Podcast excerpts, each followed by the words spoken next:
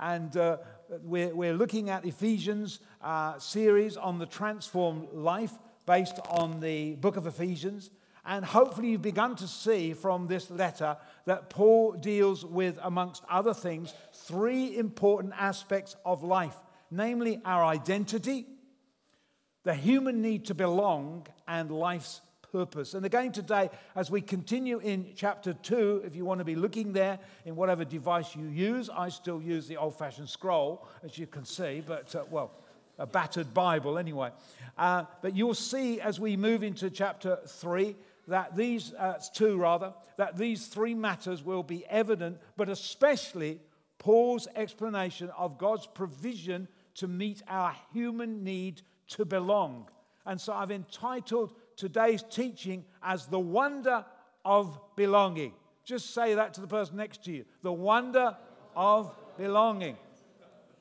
And I wonder if you've ever felt left out, maybe excluded from a group of people who you regard as friends, or maybe not included in a special occasion.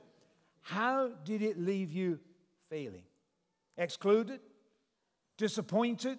Maybe even rejected.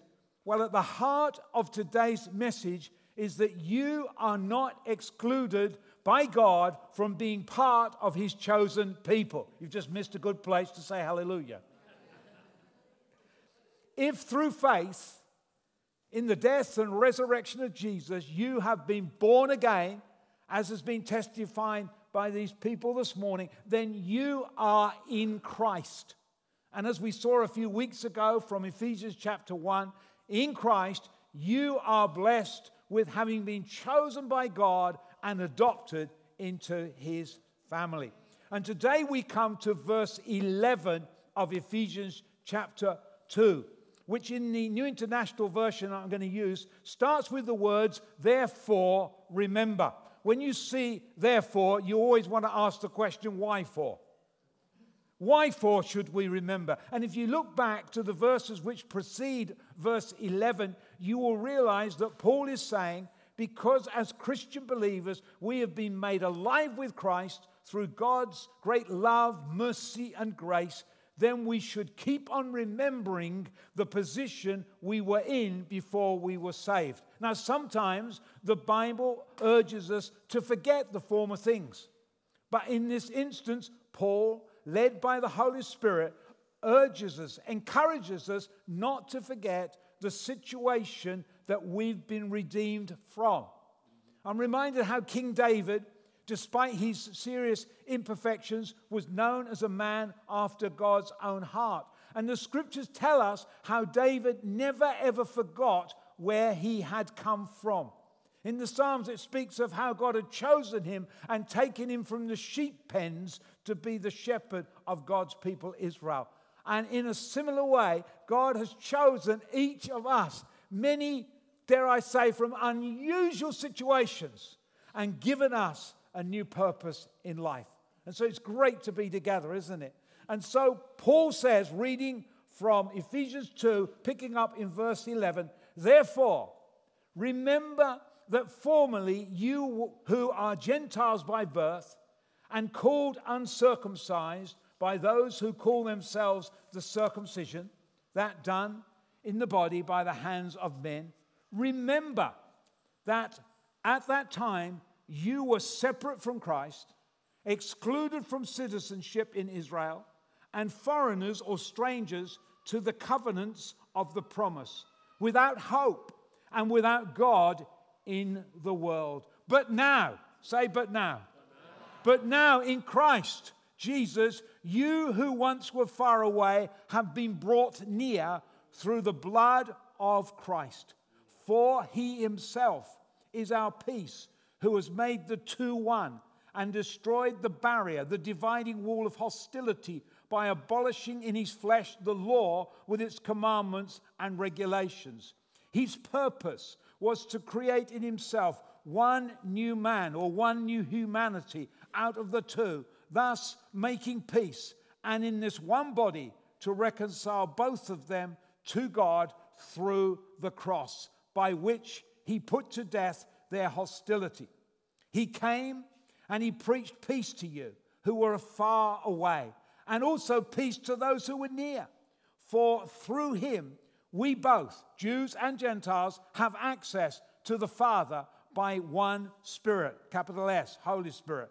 Consequently, you, we, are no longer foreigners and strangers, but fellow citizens with God's people and members of God's household, built on the foundation of the apostles and prophets, with Christ Himself as the chief cornerstone. In Him, the whole building is joined together and rises to become a holy temple in the Lord, and in Him, you too are being built together to become a dwelling in which God lives by His Spirit. Let's consider more fully what Paul is explaining in these verses. Simply put, Paul says, firstly, remember your past situation. Like the early Christian believers in the church in Ephesus, before we accepted Christ as our Savior, we were, most of us anyway, non Jews. We were unbelieving Gentiles who were distant from God, secondly, excluded from His people, and thirdly, outside of God's covenant promises. Before Jesus provided a new and living way, the only way to be included in God's people was to be born a Jew. Gentiles, non Jews, were regarded by the Jews as, in a derisory way, as uncircumcised dogs. They regarded them as outsiders, as indeed they were, we were, excluded from being part of God's chosen people, and thus separated from God and strangers to the covenant which God has made with his people. As Gentiles, which looking around, most if not all of us are, before Christ, we were thus in this world, the scripture says, without hope and without God. But now, I like the but nows in this section. Verse 13 In Christ Jesus, you who were far away from God have been brought near to God. If you are saved, you are in Christ Jesus, then you can now rejoice in your new standing. Because through Christ's shed blood, Paul says, we have been brought near to God, we've been reconciled, and thirdly, given access to God as Father. Let's unpack this a little bit. Now, through the precious shed blood of Jesus, through the scourging, through the piercing, the nail to the cross, we've been brought near to God. No longer is God distant to those of us who are in Christ. Hallelujah. And secondly, we've been reconciled. I would suggest to you a common desire of most people seems to be to live in a world of peace. But sadly, conflict within families and to varying degrees, hostility between people groups is all too common in our fallen world, such as the atrocities of the ongoing war in Ukraine and the more recent fighting in Sudan. There have, of course, been notable times in world history when reconciliation has been achieved, such as when, after almost 30 years of division, in November 1989, the separating wall between West and East Berlin was demolished. Some of us are old enough to remember that, some of you are not. There was reconciliation, and Germany was unified. Paul, however, explains in verses 14 to 17 that we've just read that when Jesus died on the cross, he destroyed a more significant barrier than the Berlin Wall. He, div- he destroyed the dividing wall of hostility. In his sacrificial death in yours and my place, Jesus reestablished peace between God and man. In his dying moments, he declared victoriously from the cross, It is finished. And as Hugh, who must have been the sort of warm up act this morning, said already this morning, at that moment, the massive thick curtain in the temple was, was rent in two. That which separated the earthly abode of God, the Holy of Holies, from worshippers, was torn in two, symbolizing that the way to God was now open to all. Before we were saved, we were enemies of God but we've been reconciled to him through Christ's shed blood. And as Rome and, and as Hebrews 4:16 says, we can now draw near to God's throne confident. Confident every time we will receive grace and mercy to help us in our times of need. However, the emphasis in these verses of Scripture is not so much on Jesus dying to bring peace and reconciliation between uh, God and man, but between human beings, particularly between Jews and Gentiles. The result of Jesus' death, Paul explains, was to abolish not the commandments, but the effect of the commandments and religious regulations which causes separation between Jews and Gentiles. You see, as good and holy as the Old Testament law was and is, it excludes non Jews who are outside of the law, and furthermore, it actually fails to provide salvation for those who try and keep the law, because no one can perfectly keep the law. Paul explains, however, that now in Christ, that separating barrier has been removed through Christ's death and there's a new and living way to be saved through faith in what Jesus has done. It's not about what we have to do, it's about what He's already done. Hallelujah. He declared on the cross, It is finished. I've done it all that needs to happen.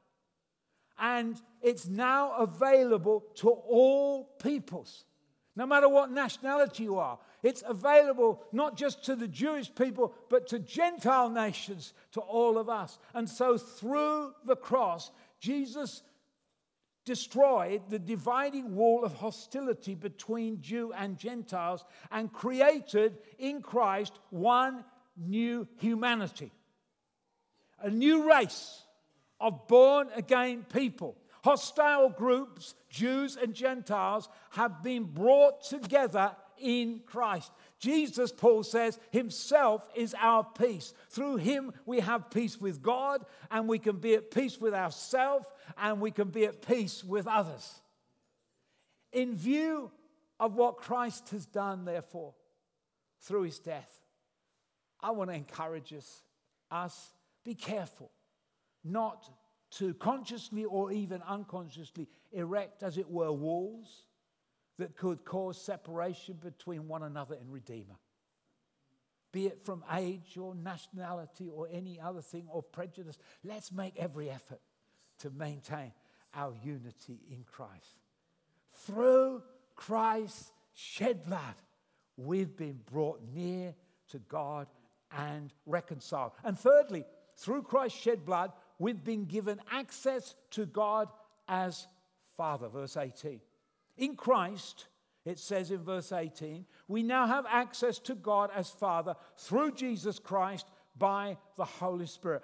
Notice the involvement of all three persons of the Godhead. Access to the Father through Jesus by the Holy Spirit. Before the death of Jesus, access to God was restricted, as he was already said, to just the one high priest and then only once a year but now, amazingly, we have access to God 24 7.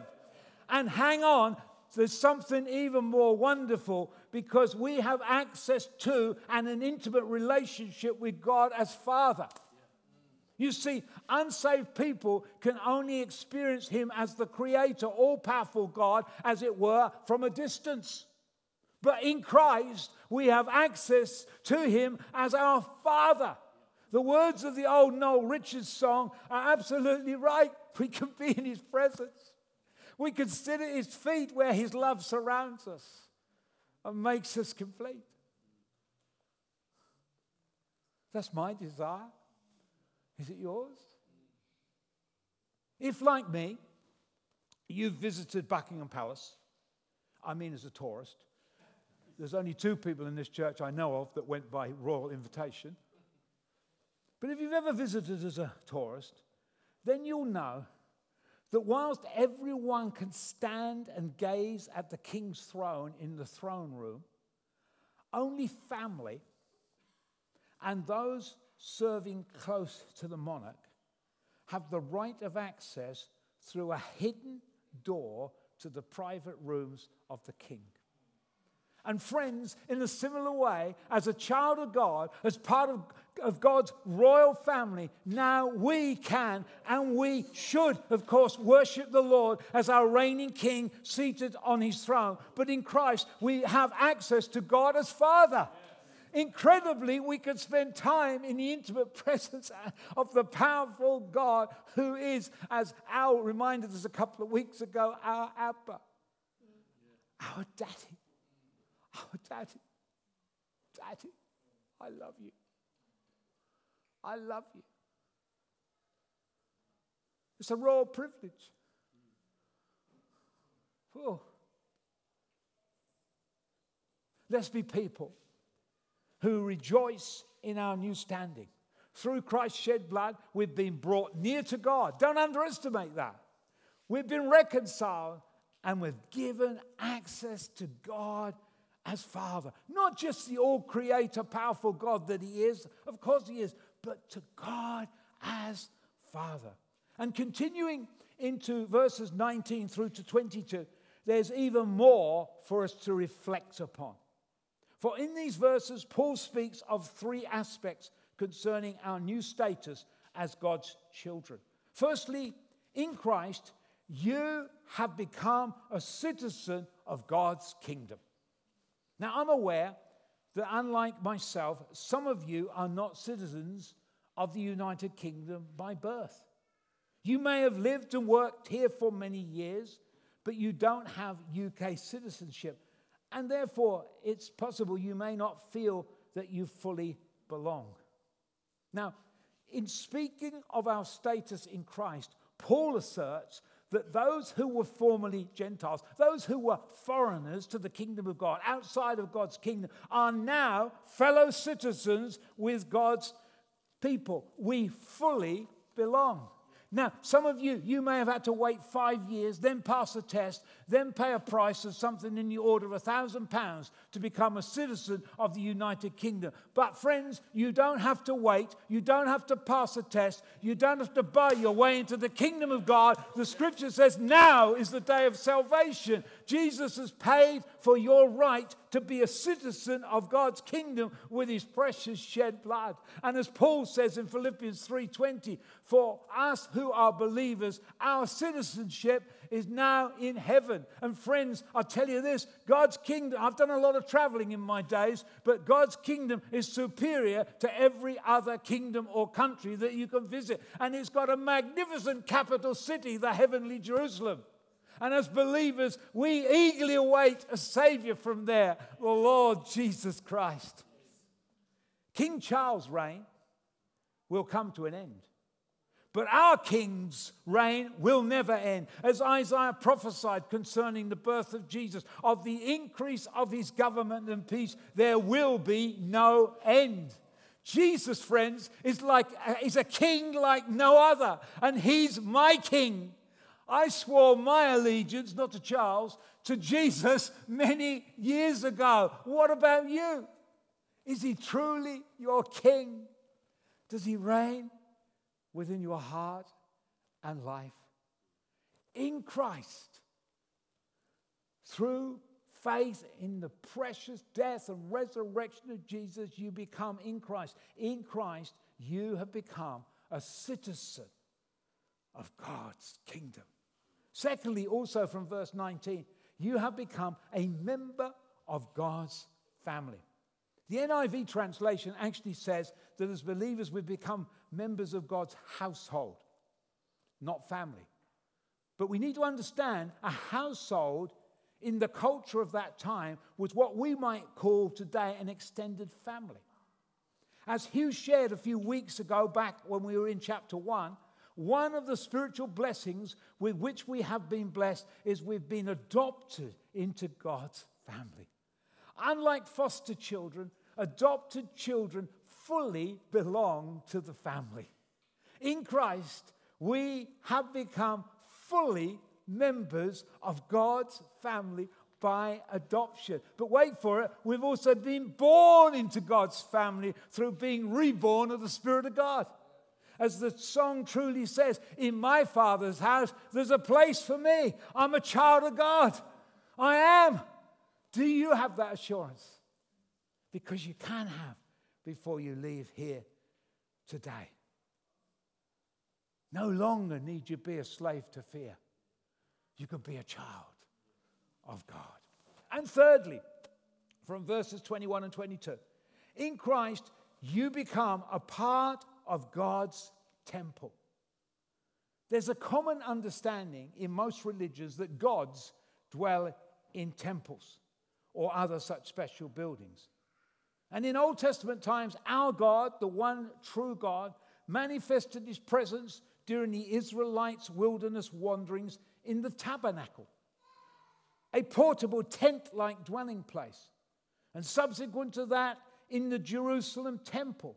But since Christ's death, resurrection, and his coronation as King of Kings, when the Holy Spirit was poured out on the day of Pentecost, then incredibly, God has chosen the physical body of individual believers to be his temple, to be his dwelling place of the Holy Spirit. And furthermore, as both Paul and Peter explain, God by his Spirit also dwells in his people collectively.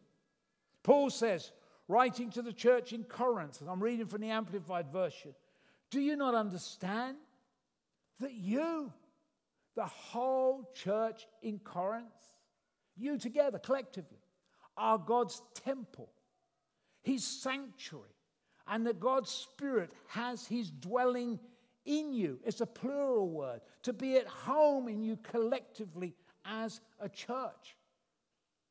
This building's not the church, we're the church. And in his first letter, Peter says, in that regard, whenever we gather together unto Christ, the living stone, rejected by men but chosen by God, we also, like living stones, are being built into a spiritual house or temple.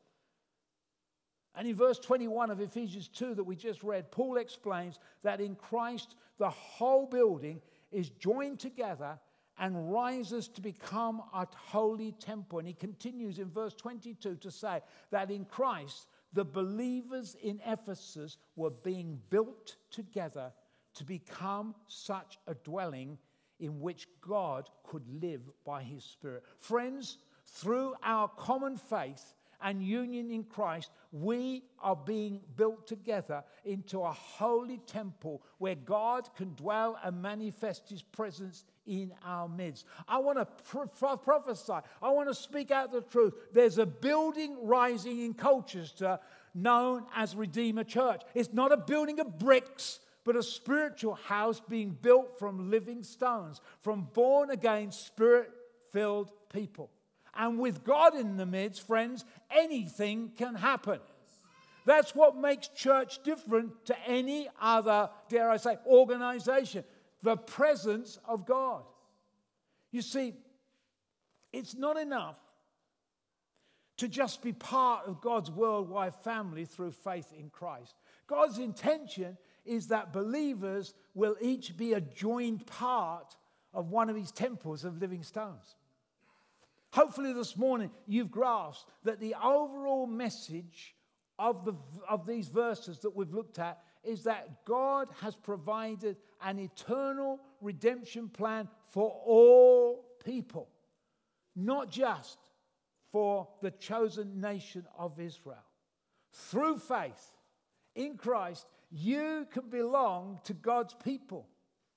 And so, what is your response going to be? What, what should our response be to all of this? I like my alliteration, so they all begin with B. Firstly, The scripture teaches us it starts with believing. In Romans 10 9, Paul clearly states that if you confess with your mouth that Jesus is Lord and believe in your heart that he died in your place and that God raised him from the dead, then you will be saved. You will become a new creation in Christ. We've been declaring this morning what a powerful name it is, the name of Jesus. Yes, it is. It can take us from, from dead in our sins to alive in Christ. It can take away shame and give us fresh purpose. It's a wonderful name, the powerful name of Jesus. Firstly, you have to believe. Secondly, to be baptized. When Christ Church was birthed on the day of Pentecost, which we'll be celebrating next week, and the people heard Peter's message, their hearts were touched. I hope your hearts have been touched this morning. And they asked, What shall we do then? And Peter replied, Repent. That's to turn away from your old way of living and be baptized. Acts 2:38. And it's recorded how on that occasion, some 3,000 accepted Peter's message and they were baptized and they were added to their number. There was no delay from believing to baptism, dare I say. I know some of us, me included, didn't have the teaching and didn't understand that, but you've had the teaching. And note, it says they were baptized and added to their number. So the third B important B is we are to belong. You see, the baptism actually is intended to be the first sign that they didn't just believe, but they also now belong to God's people.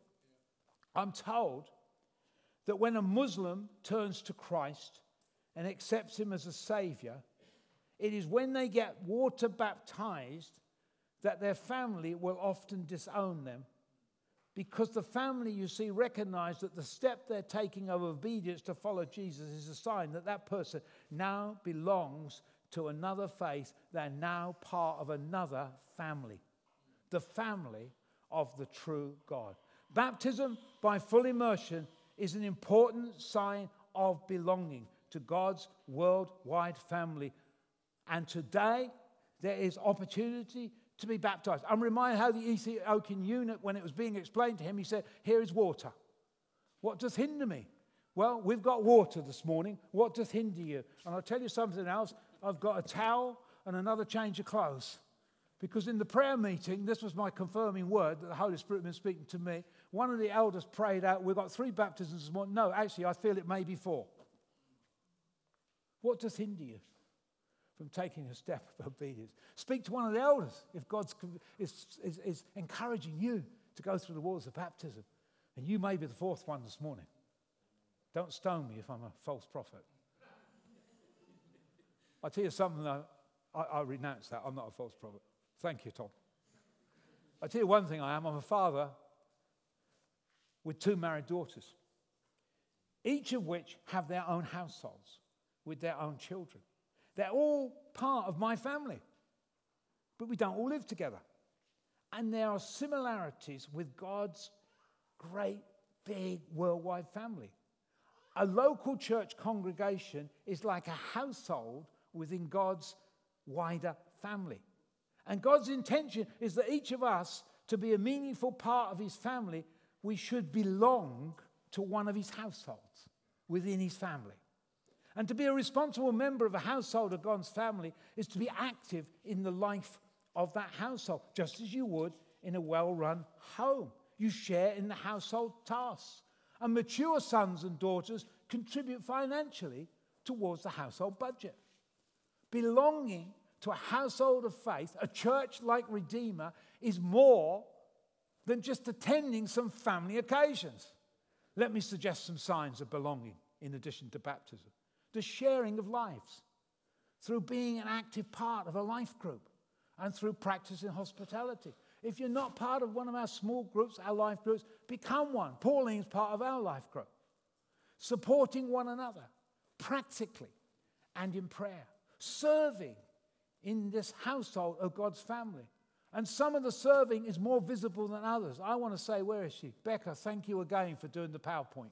Everybody think I do brilliant PowerPoints, but we know I don't. Thanks for all you do behind the scenes. And what about giving? Giving financially to the household's operating and costs. It's all part of being of belonging. You see, there are not only privileges of being part of a family, there are also responsibilities of belonging to a household of God's great family. Let me change the imagery. To change from Paul's imagery of family to a temple, another sign of truly longing, belonging, is to be built in. That took a bit of thinking about that be. As part of God's temple of living stones, the place where He dwells, the place where we can expect Him to manifest His presence in our midst, whether that be our Sunday gatherings, our prayer meetings, our life group meetings, or other times, even when two or three gather together, we have to be willing and flexible to be built in, to be fitted in with other living stones. I want you to notice something. Peter and Paul never used the analogy of God's spiritual house being built with bricks, all the same size and shape.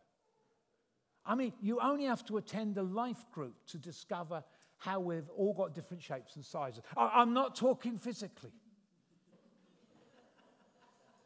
I mean, we each have different personalities, experiences, and giftings, and we each have to fit in alongside others as we worship and fellowship together. We have to make room for the contributions of one another. And we're held together by our common faith and by love and forgiveness and commitment to one another and to Christ's mission. I was struck by the sign of your school this morning, Al. I thought we could, we could replace that and put Redeemer up there. St. Benedict's living out our mission with Christ at the center. Redeemer living out our mission with Christ at the center. That's what we're about, isn't it? I lost my place. Have a look at this picture, courtesy of Becca. Because I want to suggest to you that the biblical picture of a temple of living stones is more like the building of a dry stone wall than the building of a house with bricks and mortar. Notice the different shapes and sizes of the stones which have been carefully fitted together. And with the building of us into God's temple, there is, however, the need for some reshaping of the individual stones to fit together.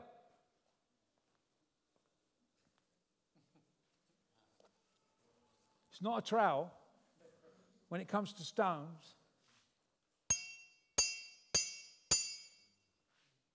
In 1 Kings chapter 6 and verse 7, where it talks about the building of the Jerusalem temple, which, despite how wonderful that was, was only a foreshadowing of the temple of living stones that he's building in our midst. It tells us there there was no sound of the hammer and chisel at the temple site. The shaping was done away at the quarry. And in a similar way, our master craftsman, the Lord Himself, most often shapes us because he loves us in private settings. I'm still having bits chipped off me. We had a meeting on Thursday where some bits need to be chipped off me. But you don't necessarily see it happening on a Sunday, praise God. But he chips away at us, shapes us to better fit in to the bigger thing that he's doing. Listen, will you, to how the Living Bible paraphrase expresses Ephesians 2 21 through to 22. And as I read it, I really want to pray that you will grasp, all of us will grasp, in an increased measure, what the Lord is seeking to do in the building of Redeemer Church Colchester. For we who believe are carefully joined together with Christ as parts of a beautiful, constantly growing temple for God. And you are joined with Him and with each other by the Spirit and a part of this dwelling place of God. Notice, friends, we are carefully joined together And I believe we're blessed in this church to have elders who, in their development of the church as a temple of God, are building carefully as those who must give an account to God, not just for their own lives, but for the way they care for God's family. And so, what will your personal response be to this message today? Maybe you need to take the first step to believe, to trust, to believe in faith. Accept Jesus as your Savior, as you've heard people speaking about. Or maybe you need to take the first biblical step of obedience in following Jesus and be baptized. Here is water, here are clothes. Speak to one of the elders.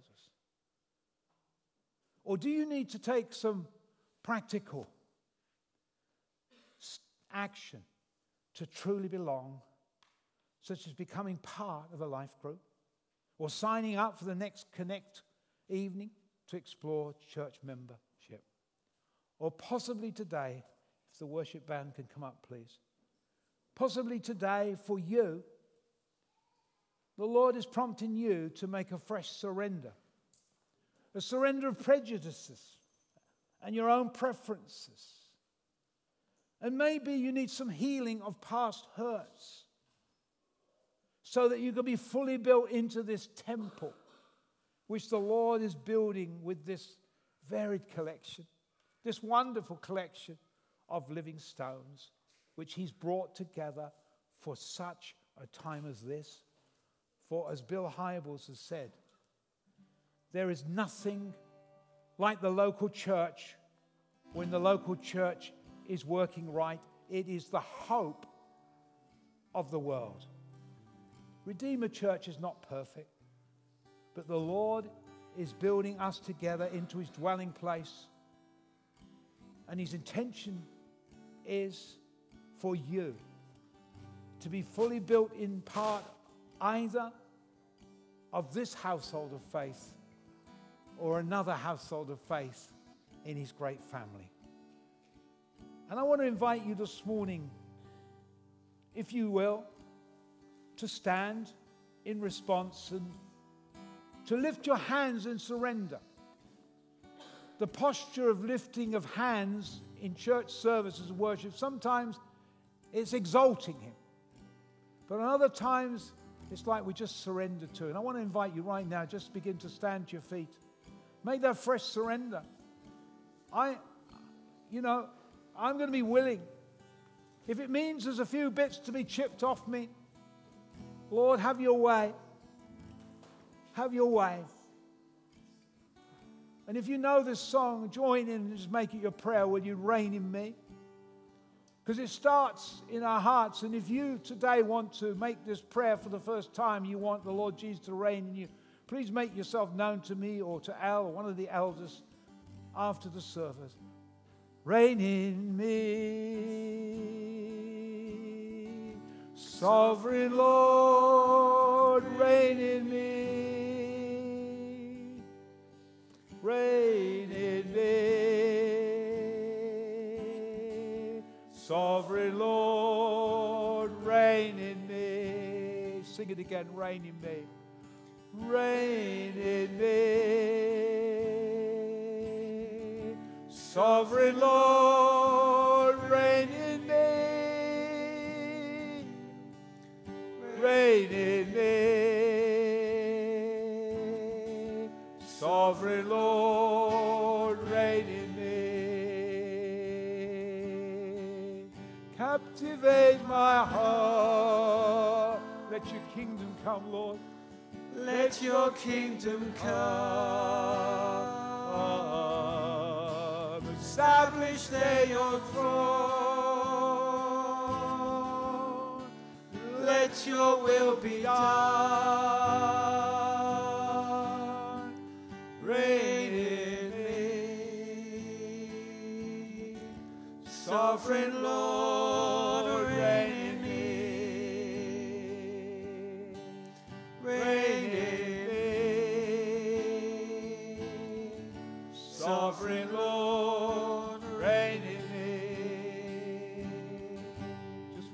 Worship team just play. I want to invite you just to make a, a personal prayer to the Lord and just lift your hands to Him as an outward expression of your heart. Reign in me, Lord, afresh. Help me to lay aside any hindrance that would prevent me from being fully built in to this magnificent temple that you're building. Lord, we thank you for your presence. We thank you that we have access to you, Father. We thank you we're citizens of your kingdom. Oh. We thank you we're part of your great family. And we thank you that we're part of the temple that you're building so that you can dwell amongst your people to be the hope of our fallen world that we live in. Thank you, Lord.